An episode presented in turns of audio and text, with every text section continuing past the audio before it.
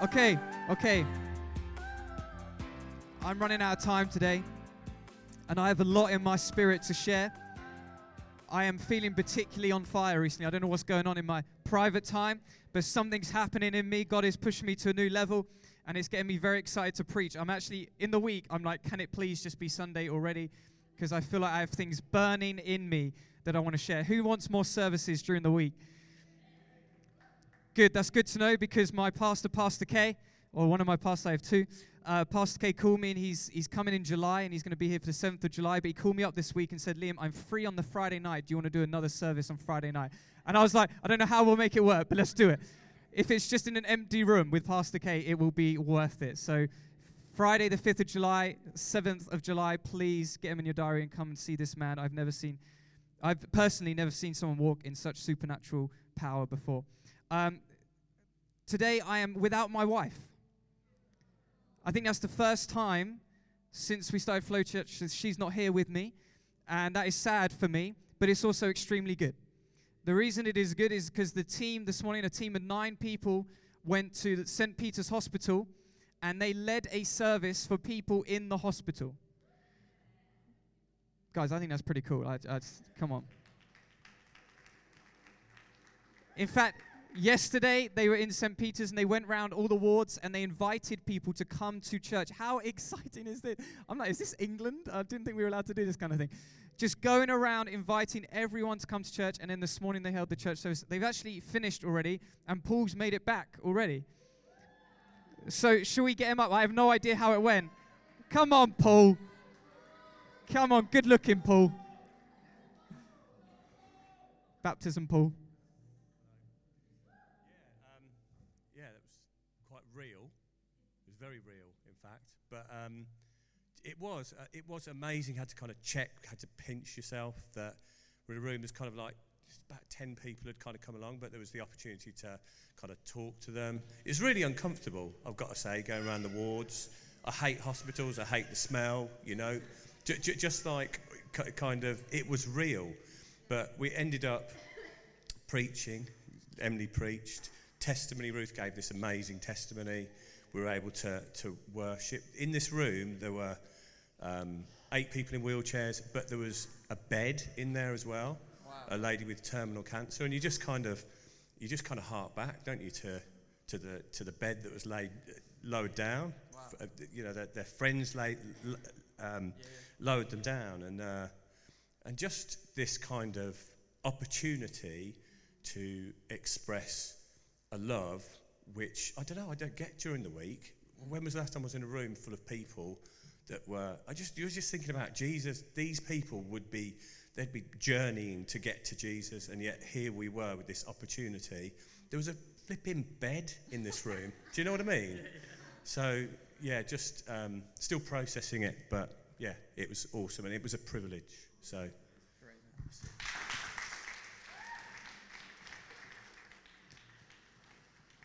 Come on, I get so excited when we're actually out there doing the stuff, helping people, standing with them, praying with them. And I believe for a day, I truly believe for a day, when we will go there and we will pray for these people and see them healed and we'll begin to empty hospitals. I'm believing for it, okay? I'm standing for it today. And that is exciting. Guy, I get so pumped when we're not just here at church. You know what I mean? I, I get pumped when we're, we're living church. Anybody else? Anybody else just get bored sometimes of sitting in church doing the same thing? It's nice that we're getting out there as a church. I'm excited about that. We are about our sending capacity here as a church. And uh, it's very exciting. We're going, there's going to be prisons next month. So we're going to send a team into prisons and they're going to lead a Wednesday night service. See, church is going to happen every night in just different places. It's going to be exciting. And it's just exciting to think who knows what the nurses think? Who knows what the prison guards will think? And uh, we got one here today. And, uh, and we, who knows what will happen? Who knows what God will do through us? But I get excited, Holly. I get excited when people are sent out. Speaking of that, will you stand up for me, Holly? Thank you. Thanks for being so obedient. Holly, you are, uh, it's your birthday tomorrow as well, isn't it? 25 tomorrow. Hey. Do you say old? Don't don't even. That's that's, that's not going to go down well here. And uh, you have had the great, pri- you are an actress, and God has opened up some doors for you, and you're going to go and be performing in Vienna for seven weeks. Um, you're a main part in the play as well, aren't you? This is a, you're the lead role.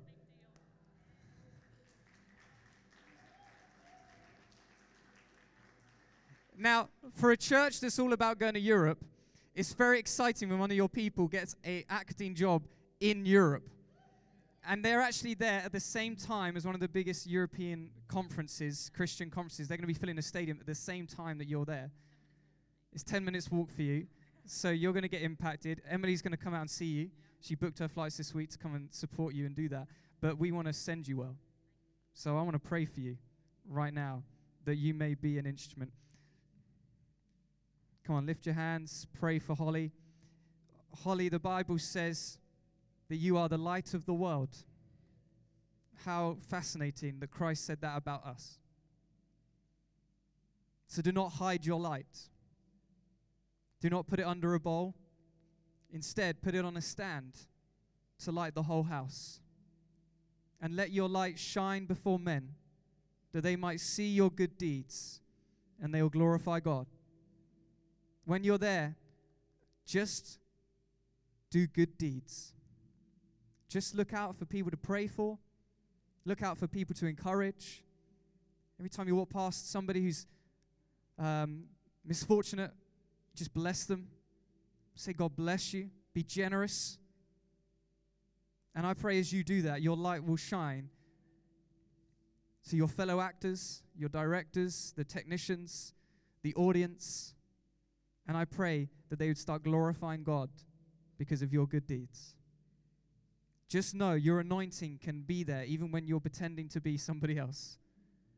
People can sense it. And let the light of God shine through you. Know that you have a family here who support you.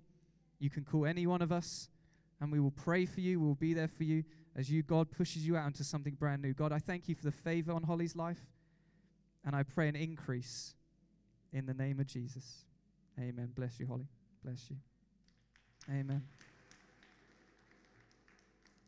It's exciting, isn't it? This is a good church. I'm enjoying church. Uh, you ready for the word? Should we actually preach now? How long do I have? Two hours. Great. It's fine. We got plenty of time. I wonder if that joke will ever get old. Who knows? He's still laughing, so that's a good sign. Okay, uh, will you get out your Bibles if you have them with you and find Acts 10? If you didn't bring your Bible, just look around a bit awkwardly and then don't worry because it will be on the screen. Just to let you know, we've been doing a series called The Family Flag, and it's what to expect at home according to Acts 10. We have been studying Acts 10 and trying to raise our faith for what God can do, not only in this house of God, but in your actual house. Yes? Has that been encouraged? Has anybody enjoyed this series so far? Good, because I've preached all of it. So if you say no, I'm going to feel really upset. And we have been going through Acts 10, where Cornelius, the Gentile Roman soldier, has an amazing encounter with God, and his whole family become believers. And I don't know about you, but I would love to see that in my family. I would love to see it. I would love one day that I'm praying and an angel comes to me. That would be great to start with. And then, and then I would love that I'm sitting in a house one day and somebody knocks on the door and comes to preach to my whole family, and I would love for my whole family to be baptized in water and of the Spirit. Would you not? So we are trying to raise our faith to what expect at home. What to expect for your kids, what to expect for your brothers, for your sisters, your aunties, your uncles, your great granddads, you, yourself. We are trying to raise our faith and realize that God doesn't just move here on a Sunday, God moves in your house. When you are home alone, you can have an incredible encounter with God. I want husbands and wives to be such strong, unified men and women, God, as a partnership of one flesh. I want this house to be filled with amazing marriages. You amen in that? And I want this house to be filled with amazing families. I want strong, godly families for generations to come. Amen. And whether you're thinking, I don't really have a family like that, well, you are part of this family. And I want you to know for it for this family that you would have encounters with your brothers and sisters in this house. trying to raise your faith today. Is that okay? before I really start my preach and start reading, let me just read another Bible verse to you because I'm just so full of stuff and I'm so excited. I just need to share it with you. Is that okay? Because what we're talking about, I want to read one of the craziest Bible verses. I've read it this week and I was like, this is insane. Can this truly be real? And uh, it's Jesus speaking. Uh, it's Mark 11, sorry.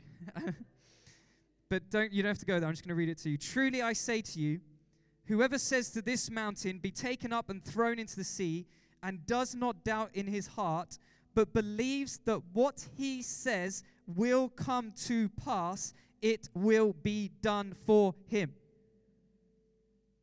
Believes what they say will come to pass and it will be done for them. So I want to say, what are you speaking over your house? If you knew what you spoke would come to pass, what would you speak? If you 100% knew it, if I could guarantee it, what would you speak over your house? Would you speak financial blessing over your house? Would you speak salvation for your house? Would you speak healing for your house? Would you speak gathering of people at your house? What would you speak for your house? I want to raise your faith today. Start speaking good things over your family, over your house. Men of God in the room, speak good things over your wife and your kids. Speak good things. Let, their, let your voice be one of the most prominent voices they hear on this earth. So I say to Emily, when she hears something, we, we've had many conversations before, and some people are a bit awkward sometimes because she's a woman pastor, and sometimes they say things, then she gets a bit upset by it. And I'm like, Emily, my voice is more important than their voice and I say, You're a pastor in the house of God. I try and remind her. I do this. She's like, All right, here we go again. I do this. I'm telling her, I'm speaking over her. The only voice that can trump mine is Christ. I'm a husband. I'm going to speak over her life. I'm going to speak healing and speak wholeness and speak blessing. So, would you do me a favor? Would you speak something to your neighbor right now? Turn to them and just speak goodness over them, speak financial blessing, speak whatever it is you feel. Turn to them right now and say, I want to speak blessing over your life. Come on.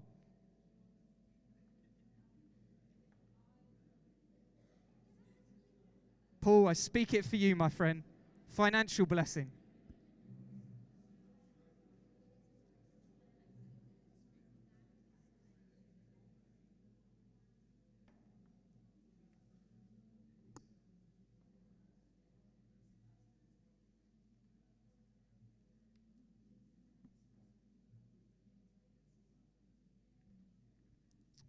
Okay.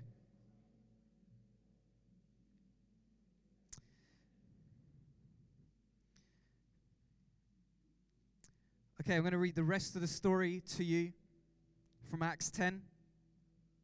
And uh, just to let you know, we were meant to have a guest speaker here next week, but his visa got denied. It's very frustrating. Um, I am going to call the English embassy this week and see what I can do. Uh, not that I have any kind of power, but God does, so who knows? And I'm just going to call them and say he is, he is here for a reason, and we really like him to come. He's from Nigeria.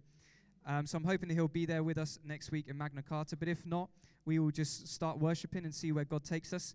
But I plan to end the series today unless I feel like this week I've got something else to share with it. Maybe next week we'll pray for our families. I don't know.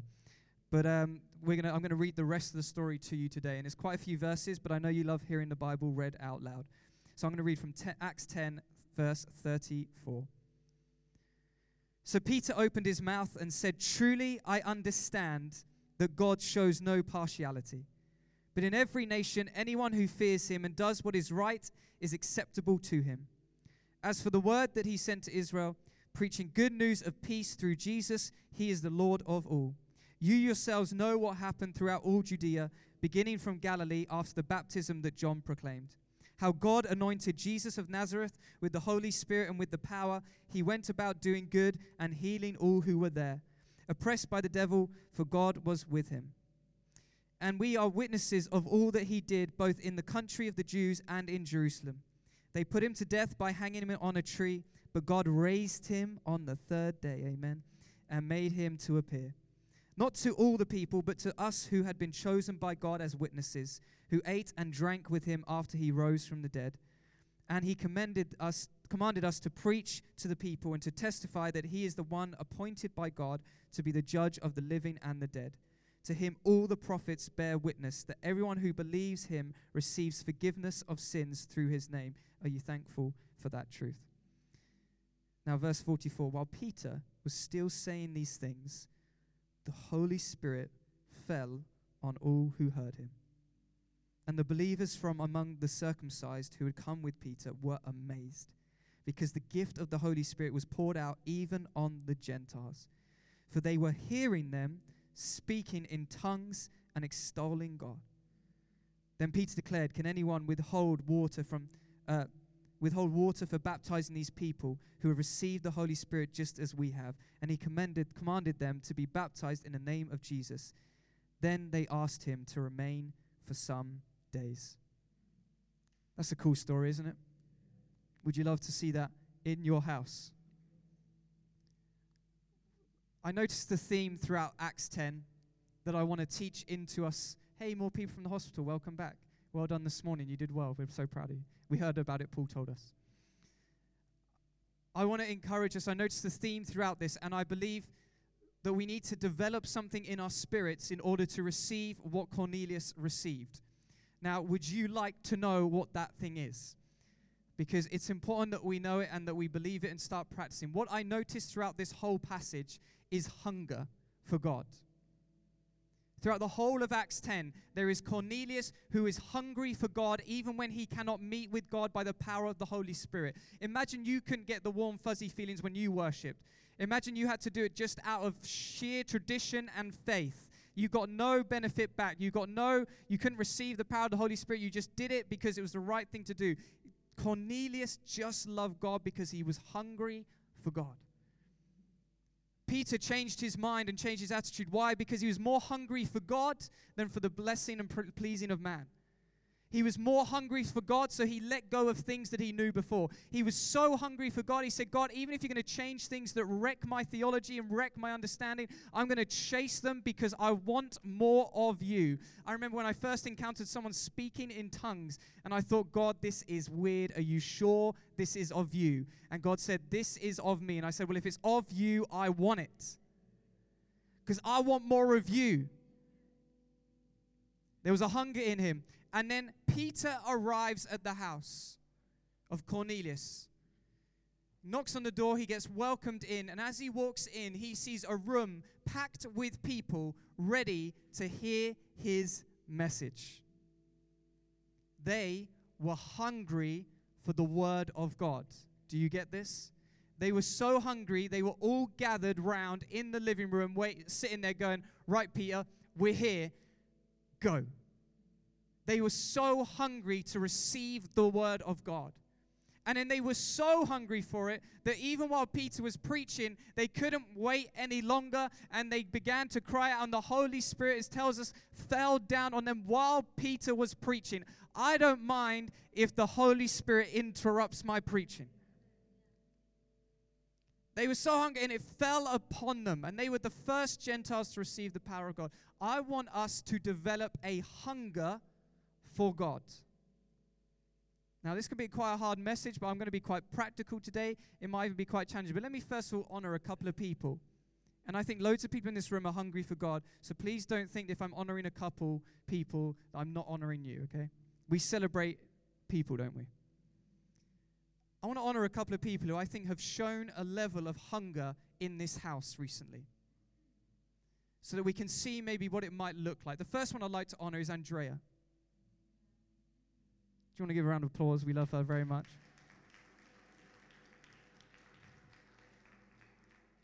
And Andrea showed a level of hunger. Hey! Sorry, my wife came back, got excited. and my mother in law, hey! Come on in. Andrea, sorry, let me focus back on you. Andrea, you showed a level of hunger the other day which I want to commend and I want to honor. While giving a word from the front about prophecy, and, and I was praying for different things, and I, I was listening to a load of things I wanted to pray for. I had made no call to come out. I had made no call to come forward. But yet, Andrea, knowing that she needed to meet with God and encounter God, marched herself up here and became to the front and said, I need more of God. And she came out, regardless of what anyone would say, regardless of what anyone think. And I didn't even invite her. She didn't even get permission. She just walked out because she wanted more of God. That is hunger to me. That is a grabbing attitude that says, I will grab what I need, I will run for it. Just like the girl you read about today, Sam. I need healing, I will grab the hem of God, Jesus' garment to be healed. A couple other people who actually aren't here today, which is a shame. One is Duncan. Don't know if you know Duncan, but he's uh, a regular here and he's a police officer if you're interested. And the uh, yes, last week I made a call. And I made a call. I can't remember what it was for, but I made a call. And Duncan was the first one to come out. Now, I honor that because it's great for me when I see men come forward for more of God. I don't know why, it just it really encourages me when men say, you know what, I don't mind how I look. I don't need to look manly. I don't need to put on a performance for anyone. I need more of God, so I'm getting myself to the front. And there's one more is, is Jade. If you know Jade, she's not here today as well. Jade has a, a son with, with special needs, and um, we have been talking and praying for him. But Jade is so hungry to see him healed. And it, it lifts my faith every time I see it. Whenever there's a call for any form of healing, Jade marches out. She grabs her kid from kids' work, marches the kid back in, and makes him stand at the front to receive prayer. And I tell you what, Jade testifies to seeing a huge difference in her son. Even so much that her husband has noticed a difference as well.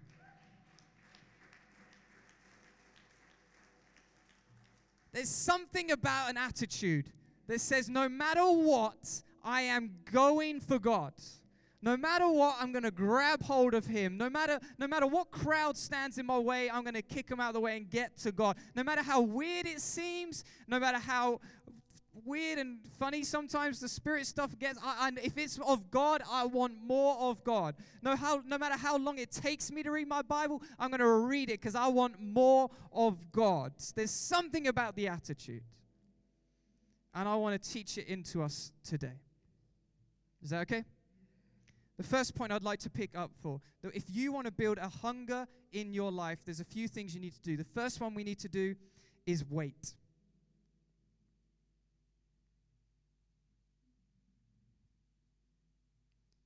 In Acts 10, Peter arrived to the house, to a room full of people waiting for God. I don't know how long they were waiting, but I like to think they were there for a long time. Helps me make my point today. They were waiting for Peter to preach.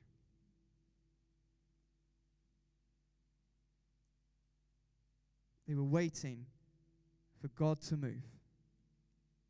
How long would you wait for God to move in your life? I had a friend who once told me he stopped sleeping on Thursday. And I was like, what? He said, I decided from now on I'm going to pray every Thursday evening all the way through. I was like, all right, mate, cool. He wanted more of God. In fact, every book I read about any man or woman of God that has done something incredible on the earth for God, leading revival, leading incredible churches, will tell you of a time when they did extreme things just to get more of God. I've heard stories of people who had booked themselves, locked themselves in their house, and they would just stay in that house for a week at a time, praying for more of God.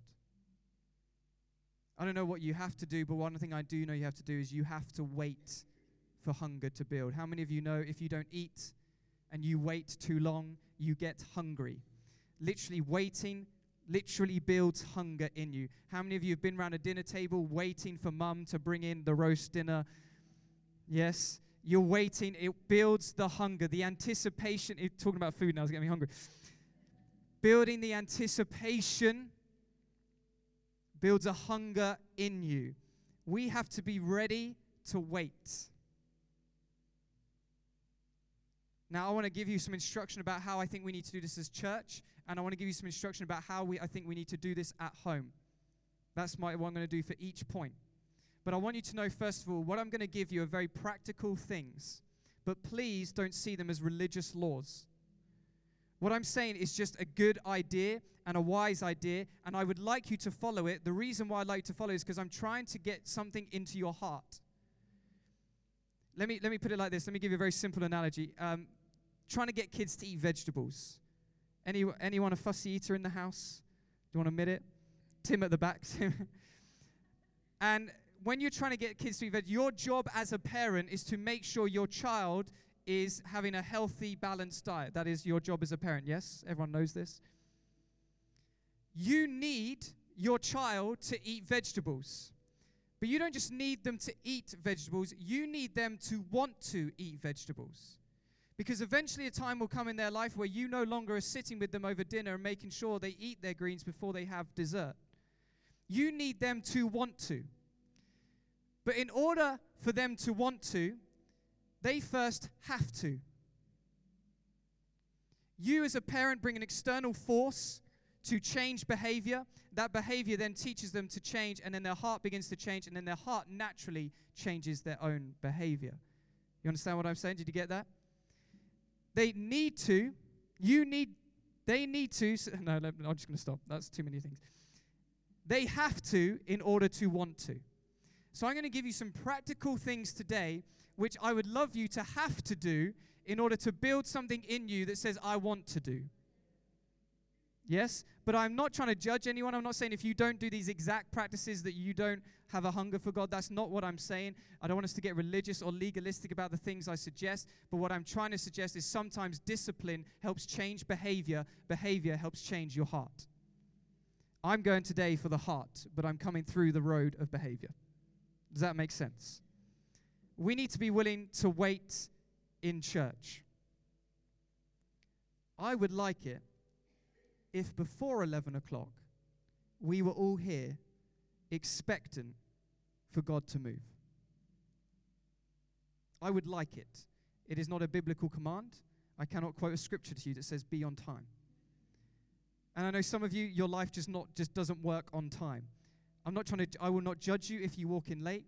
I will not be angry with you. I will not take note and put it down on a piece of paper and remind you. That's not what I'm going to do. But wouldn't it be great if our expectation level was so high that we were here waiting for God. We were almost singing worship before worship began because we were expectant for God to move. I would love us to be waiting upon Him. Why do I think this is good? Why do I think this is important? Because strength will rise when we wait upon the Lord. There's something about us coming together and saying we're going to wait for God to move. It builds an anticipation which actually strengthens you in your faith. You will come into church with more of a faith ready to see your own breakthrough in your life. I would like us to be expectant and waiting for God when He moves on a Sunday because I, you know, I just find it funny. We, we, lots of us missed the first song, and I'm thinking you just missed a quarter of your sung worship today. Maybe that was the song that was for you. Maybe that was the song where you were going to have breakthrough. Maybe that's the song that was going to give you a testimony. Maybe that's the song that was going to stick with you all week to encourage your faith. Let us come ready. Let us be here waiting. Let our hunger build before church begins so that when church starts, we are so ready to just eat as much as we can of God. I want you to do this in your homes. Because what I've noticed about homes these days is they seem busy. I don't know if yours is, yours might be different. If it is, that's great, hold on to it. But I have noticed when I speak to a lot of people, there's words when I say, How are you? How is life? Words like busy, hard, stress, tiredness come into practice. And I want to encourage you with your families to give time aside to wait for God. Can I ask you to slow down?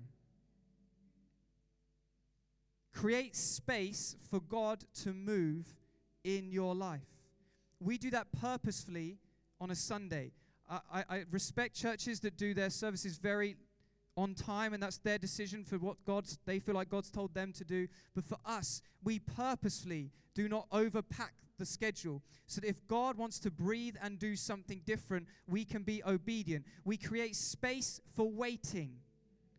That's why at the end of worship, some of you might find it really frustrating because you're more of a, I just want to get on to the next thing. But we purposely create space where at the end, we just let it, we just see. Is there anything in the room that we need to focus on and deal with and God wants to breathe and do? I'm not saying that every church that doesn't do that is bad, you understand? But I'm trying to teach us at this church to have a behavior for waiting upon God. Because I, I heard a preacher once stand up and say, he was in Nigeria. I was, I was in Nigeria, and this guy was preaching, and they're all fiery in Nigeria. And he was saying, um, I won't try the accent, that would be really weird. He said, he said, he said, some of you, some of you young men, you can only pray for 15 minutes straight, and that's it. He said, You're not going to change the world with 15 minutes straight. And in my head, I was thinking, Do you know, in England, if we did 15 minutes straight, that would be good. Can I be real? It's just, let's be real about who we are. Even in myself, I'm like, Yeah, do you know what? 15 minutes. And he's, that's, that's his lowest bar. And I'm like, If we did that, I'd be like, Guys, revival broke out today. His expectation is so much higher for what we can do. There's a waiting upon God in prayer. If you just give 10 minutes of God, uh, 10 minutes of your life to God every day, are you creating space for Him to actually move in you? There needs to be some times, people, when you need to say, This evening is just for God. This night is just for God. In fact, this whole day, this week, I'm going to book myself into a hotel and have 24 hours just with God. I'm going to wait upon Him because strength will rise in me when I wait upon Him. If you want to hunger, it's very simple. Just create spaces where you are feeling so uncomfortable with waiting. Get to that place where you're sitting in your room going, okay, I want, really want to look at my phone right now. Just get to that place, and hunger will build in you. Is that okay? You can do that with your houses? Just let you know, if you think you know, am I one of those people? Do I need to do this? If you would like to know, uh, like a bit of a symptom thing about trying to get to church earlier, can I encourage you? If you notice that it takes you a song to get into actually worshiping God, get here earlier.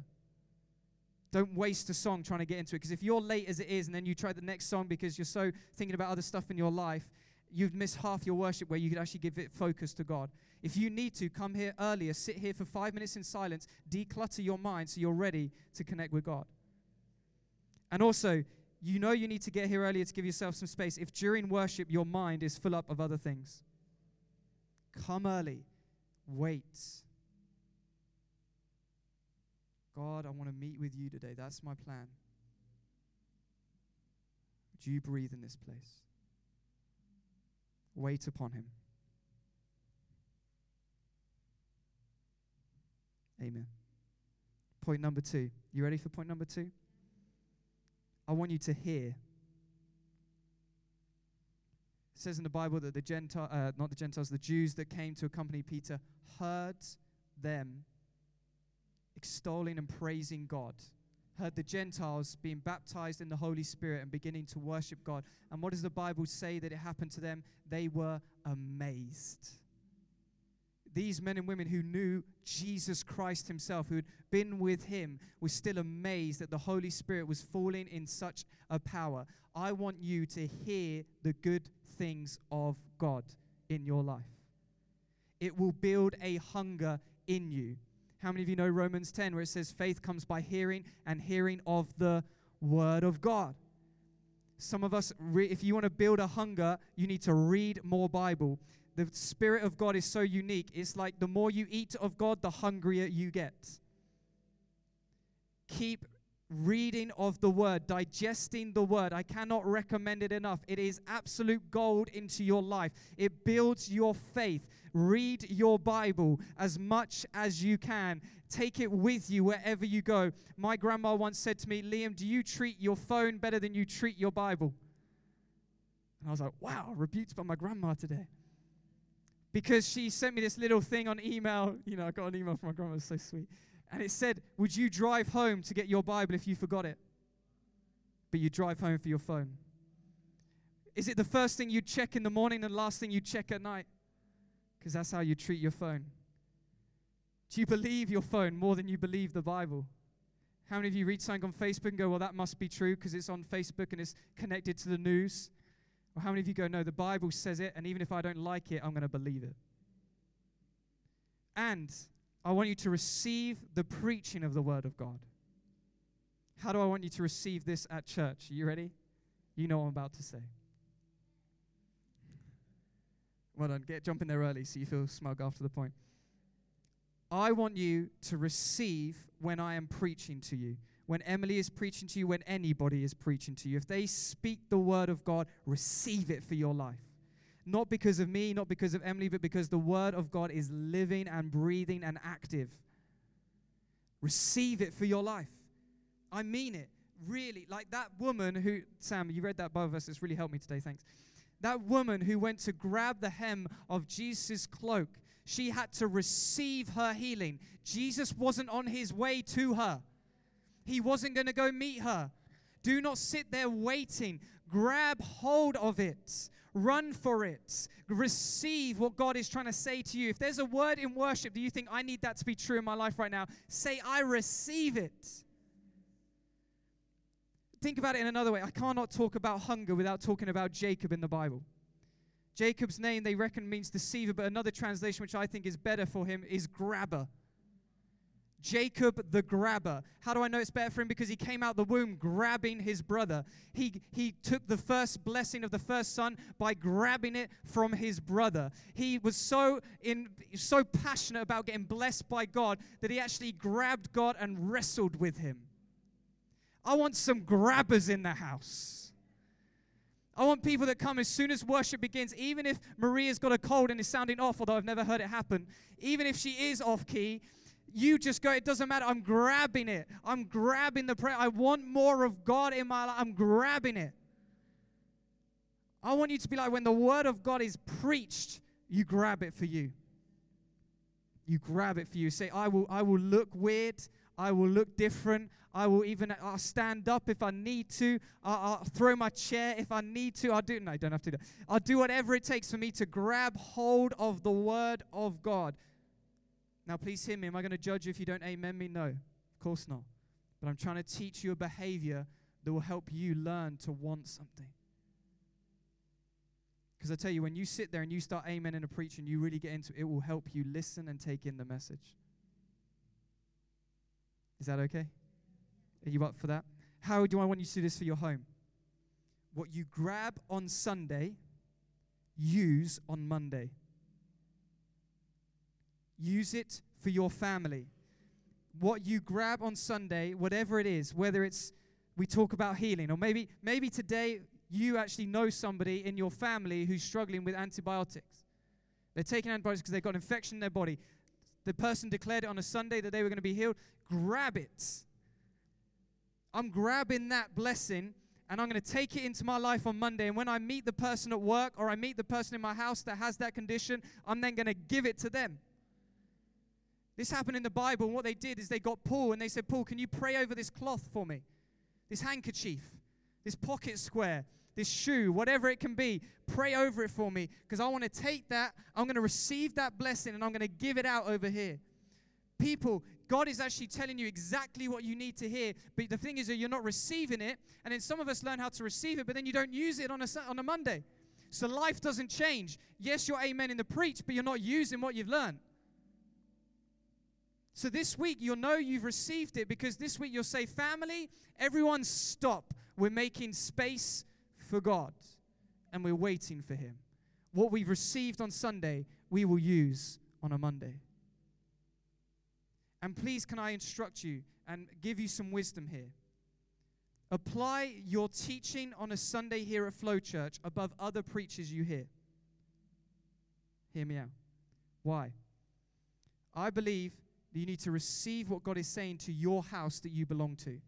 Because God may be saying something to us that is unique for this season and this time. And if you focus on putting somebody else's preachers into practice before this one, you may miss out on what God is doing here Please hear me. I'm not saying you shouldn't listen. You understand what I'm saying? Go and listen to as many preachers you can. Please. I listen to, like, I generally listen to about 10 a week, but that's another story. Go and listen to as many as you can, but put into practice first what you're learning here because God speaks to us about us. You with me on that? And I will receive it as honor if you take my words and put them into practice. Paul commends Philippians, the, the church of Philippi, because he says, Guys, you've obeyed my words, not only in my presence, because how many of you know people obey when the pastor's present? How many people's houses I've gone to and they go, let's say grace. And then the kid goes, we never say grace. And mum's like, yes, we do. It's, it's, trust me, I've not been invited to parties because people didn't want to obey and they didn't want the pastor in the house. It's easy to obey when the pastor's present. But he, he commends and honors the church of Philippi for obeying when Paul isn't present. He says, I commend you for obeying not much more in my presence, but much more in my absence. The fact that you did it when I was absent shows me that you're actually listening to God, not to me. If you just do it when I'm there, you've put something on me that I should not be carrying. Because Christ is with you all the time. Is this helping somebody? Uh, can I keep going? You will know if you need to get better at receiving the preachers. Take a deep breath. Scalpel's coming if preachers are nice to listen to, but they don't actually change you, and you spend more time thinking how long it is rather than what's being said. Don't worry, I'm challenging myself here, okay? This is just me as much as it is for you, but I want us, I want us to be real. Trust me, I've sat in meetings before with Pastor K, and when he comes, guys, the meeting's going to be a li- little bit longer, just let you know. Bring a snack. I have sat with him as he has preached two hours long and I've been in a meeting with him for four hours. And I did a six day mission trip with him where we did three meetings a day that were at least two and a half hours. And on the sixth day, I was meant to preach. I was so tired. I could not preach. And I said to him, I'm sorry, Pastor, I cannot preach today. I feel so unwell. I feel so run down. And he let me gracefully have the morning off. But they still joke about it in Nigeria to this day. But if we think more, I still would be in that room as much as I can because I want to receive from Him. I want to receive. And so if I have to be tired, if I have to be tired tomorrow, if I have to forget about lunch, if I have to worry about church is the priority on a Sunday, not what I'm doing for lunch, if I have to just focus and, and just be there, even if I have to take a nap while I'm in the room, I'll do it because I want to receive more of God. And I want us to have the attitude to build a hunger. Is that good? Can I commend Sue here as well? Sue, I want to honor you. Last week, we prayed for something. I don't want to talk about because I want to, um, yeah. We prayed for something. You came up to me afterwards. You said, Liam, I've been living with that thing for the whole of your life. And you said, but no more. And I love that because you receive the word of God for your life. And the word of God is a double edged sword. It's living and active. It breathes into you. It will do amazing things simply just by saying, I receive it. Okay. Are you ready for my last one? You good? Turn to the person next to you. Say, wait and hear. Just to give you a brain break. We've got last point. It's going to go big.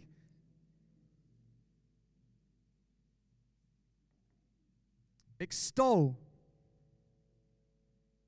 It's the last bit. The Gentiles, after receiving the Holy Spirit, extolled, extolling God. What does that mean? To praise enthusiastically. Not, not, not, not just praise. Praise. Let's try that again. Not just praise, but praise Bye, guys. No, don't worry about it. It's fine. We love you. Everyone wave goodbye. Say we love you. Have a good rest of the day. Mel, I'm letting you go because I know you're hungry. It's good. You're good. That was the best sermon to walk out, isn't it? That's good. right. Not just praise, but praise Trust the actress to get it. Praise with enthusiasm. Thank you, Sue. With enthusiasm. Now, that is a challenge to us. And I think it's probably more of a challenge to our culture than it is other cultures. But British people, God deserves our enthusiastic praise. He deserves our crying out. He deserves our round of applause. He deserves our shouts of praise. He deserves it all. He deserves it. I want us as a church to be hungry because extolling God builds a hunger in you and it does something good for you. I would love us to be a church that praises enthusiastically. And when I read the Bible about what does enthusiastic prayer look like, uh, praise look like, there's a few things you see. The Bible talks a lot about instruments. That's good. We got instruments, but if you play an instrument, come chat to Maria afterwards. It talks about singing, which good, we do. You enjoy singing on a Sunday. It's a biblical thing, that's why we love it so much. We sing, but also the Bible talks about another thing dancing. And there's something about dancing that is unique, and I believe singing and dancing are a gift from God. And I have been, I've had a personal revelation, which I'm going to share with you in a minute, about dancing. But I believe singing and dancing are from God. And I believe the enemy is robbing us of them. We are afraid to dance. We fear judgment about dancing. We don't know how to do it. When really it's not, you just, you just do it. There's lots of reasons why we don't dance on a Sunday morning. And I believe the enemy is robbing us. Because whenever you see the dance in the whenever you see the word dance in the Bible, I tried to look this up as much as I could. There's only a couple of verses where I noticed it wasn't in there. But if you look up dance in the Bible, in that same verse or in a verse next to it or before it, it will also talk about joy. In fact, it uses dancing as an expression of joy. There is something powerful about dancing that it actually gives you joy. You're like, all right, Liam, this is getting a bit weird. Okay, let, let me help you out with this. First of all, it's scientific. It actually does. I looked it up. The research on it actually lowers stress and it increases um, all kinds of chemicals flowing through your body to make you feel better. But that's another story. I'm to I'm to go from the Bible here. I had a personal revelation about dancing because although I like dancing, I wasn't like, let's go for it in church. And I've been to Nigeria and they, they go for it. I was like, this is too far for me. I'm like, I'm just good with the, you know. But they're like, they, they run up and down. I love it. They just run up and down while worshiping. And I'm like, what are they doing? They're extolling God. I had a personal revelation when my friend Rory passed away. So, as you know, if you've been here coming here for a while, my friend Rory at Christmas passed away. He's my best friend, uh, and he was the best friend to Emily, myself, Maria, and Jamie. And he passed away living with cystic fibrosis for the whole of his life. And we've been praying for him and praying for him. We believe him for healing, and uh, we didn't get it this time. And we were upset. We were, we were, it was crazy. You know, I can't explain. I'm sure lots of you know how it feels, but it was obviously awful. And I'll tell you something that was weird with me. As I was processing my grief alone with God, God told me to dance. And I was like, I'm not really in the mood. And he said, dance. And I'll tell you what, for a few, I don't know, like I did it for hours in different times, and I did it probably four or five times. I just danced by myself in my room, well, in our one bedroom flat. And uh, I turned on my favorite upbeat Christian music dance songs, the ones that I like. And I danced, and I cannot tell you the release that came for me. In fact, I was actually dancing and weeping. I was weeping because I was so broken. But there was a joy rising within me for hope for him. He was a believer, a man of God, so I had no doubt about where he was. But dancing released it in me. And I'm telling you because I think the enemy robs us of it by just saying, don't worry about dancing, that's not for you. And it's actually keeping you in the box that he can control you in. Because if he knows if you danced and let out some joy, joy would become your strength. Nehemiah 8:10. And then you would get stronger in your faith by dancing because it releases a joy within you. And he knows that. So he just says, It's not your nation. It's not your culture. You're a man. Don't do it. Don't let everyone see you. Let the kids do it. That's the kids' thing. No, I'm telling you, it's your thing. Do not let the enemy rob you of something that is going to bring you joy in your life. So maybe sometimes you just need to get up and dance and let God break something in your spirit. Let God release joy into your world. You struggling with an addiction? Try dancing through it.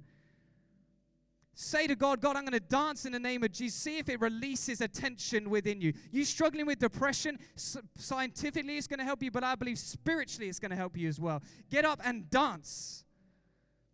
And I will not let a church happen where the enemy robs us of something that it lets us encounter God. So, this will be a church where we extol Him, where we sing praises, where we sing hymns, where we use our instruments, use our gifts, use our talents, and we will dance. I don't mind how you dance. If just this is a dance for you, that's fine by me. Just don't let the enemy rob you of it. If you need to run up and down, do it. You might just find healing on the way. But I would like to encourage you, especially the men in the house, do not hide yourself from dancing. It is a gift from God. If it's a gift from God, it's meant to do good to you. Do not let the enemy say that gift is not for you. Now, if you're like Liam, there is no way I'm dancing in church. Okay, okay.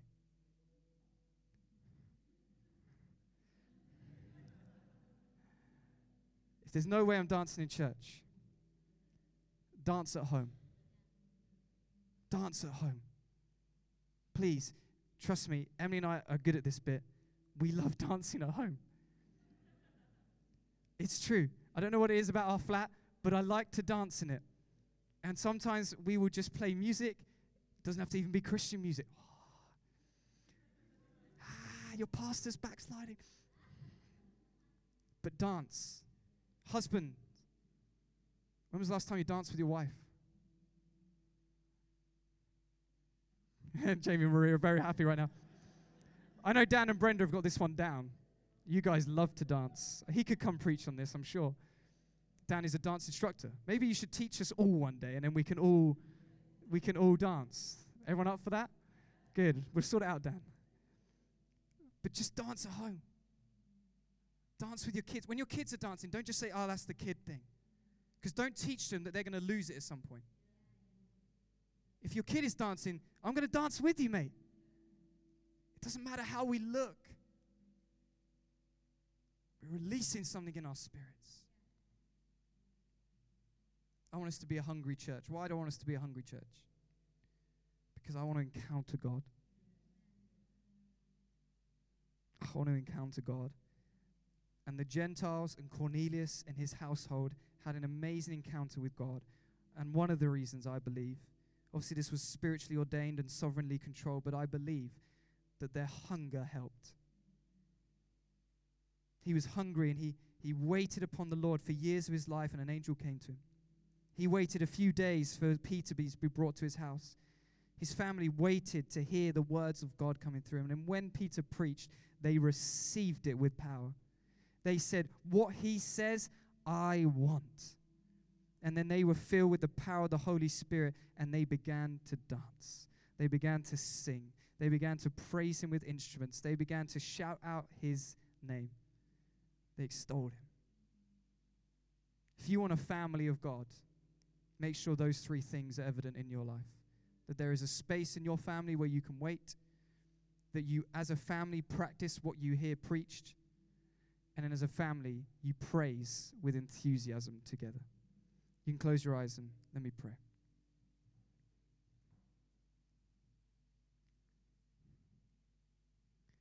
God, I give you permission to move right now. I'm going to wait for you.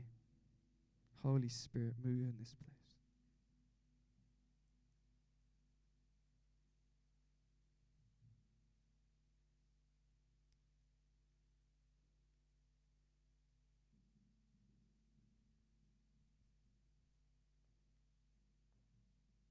I pray a hunger for God would develop in us. Help us, Jesus. God, I really want to pray today and rebuke the spirit of the enemy that has stopped us believing that dancing is for us. There isn't a child that doesn't love dancing. They'll all dance. They'll all move crazy. They won't even care about it. They won't care about how they look. As long as mum and dad say they're okay, they're okay. God, let us be like that with you. That when we come before you, we're going to dance because we're so happy. Men in the house, can I rebuke the spirit that says you shouldn't be doing it? May we lead an example. May we be the most enthusiastic praise men. May we be mighty men of God. And one of the mightiest men of God to ever lived was a man named David, and he was known for dancing. He was known for singing. He was known for praising. Maybe, just maybe, they are linked. Maybe he was so mighty because he didn't mind standing and singing. Maybe he was so mighty because he didn't mind standing out. Maybe he was so mighty because he didn't mind dancing in what was considered just his underwear because he had to praise God right there and then. God, I release men in the name of Jesus to dance. I release all of us in the name of Jesus to dance. Thank you, God. This week, this week, may we have a hunger for you like we've never had. Thank you, God. I pray in the mighty name of Jesus. And everybody said, Amen. Amen. So come next week, week ready. Be here early. Be here ready to move. Love you guys. We're in Magna Carta next week. We'll see you around. Sorry it's taken a bit longer today, but I hope it's blessed you. Stay around, hang out, read the Bible with somebody, pray with somebody, grab a coffee, grab a tea. I'd love to meet you as well. Bless you, church. Love you. See you next week.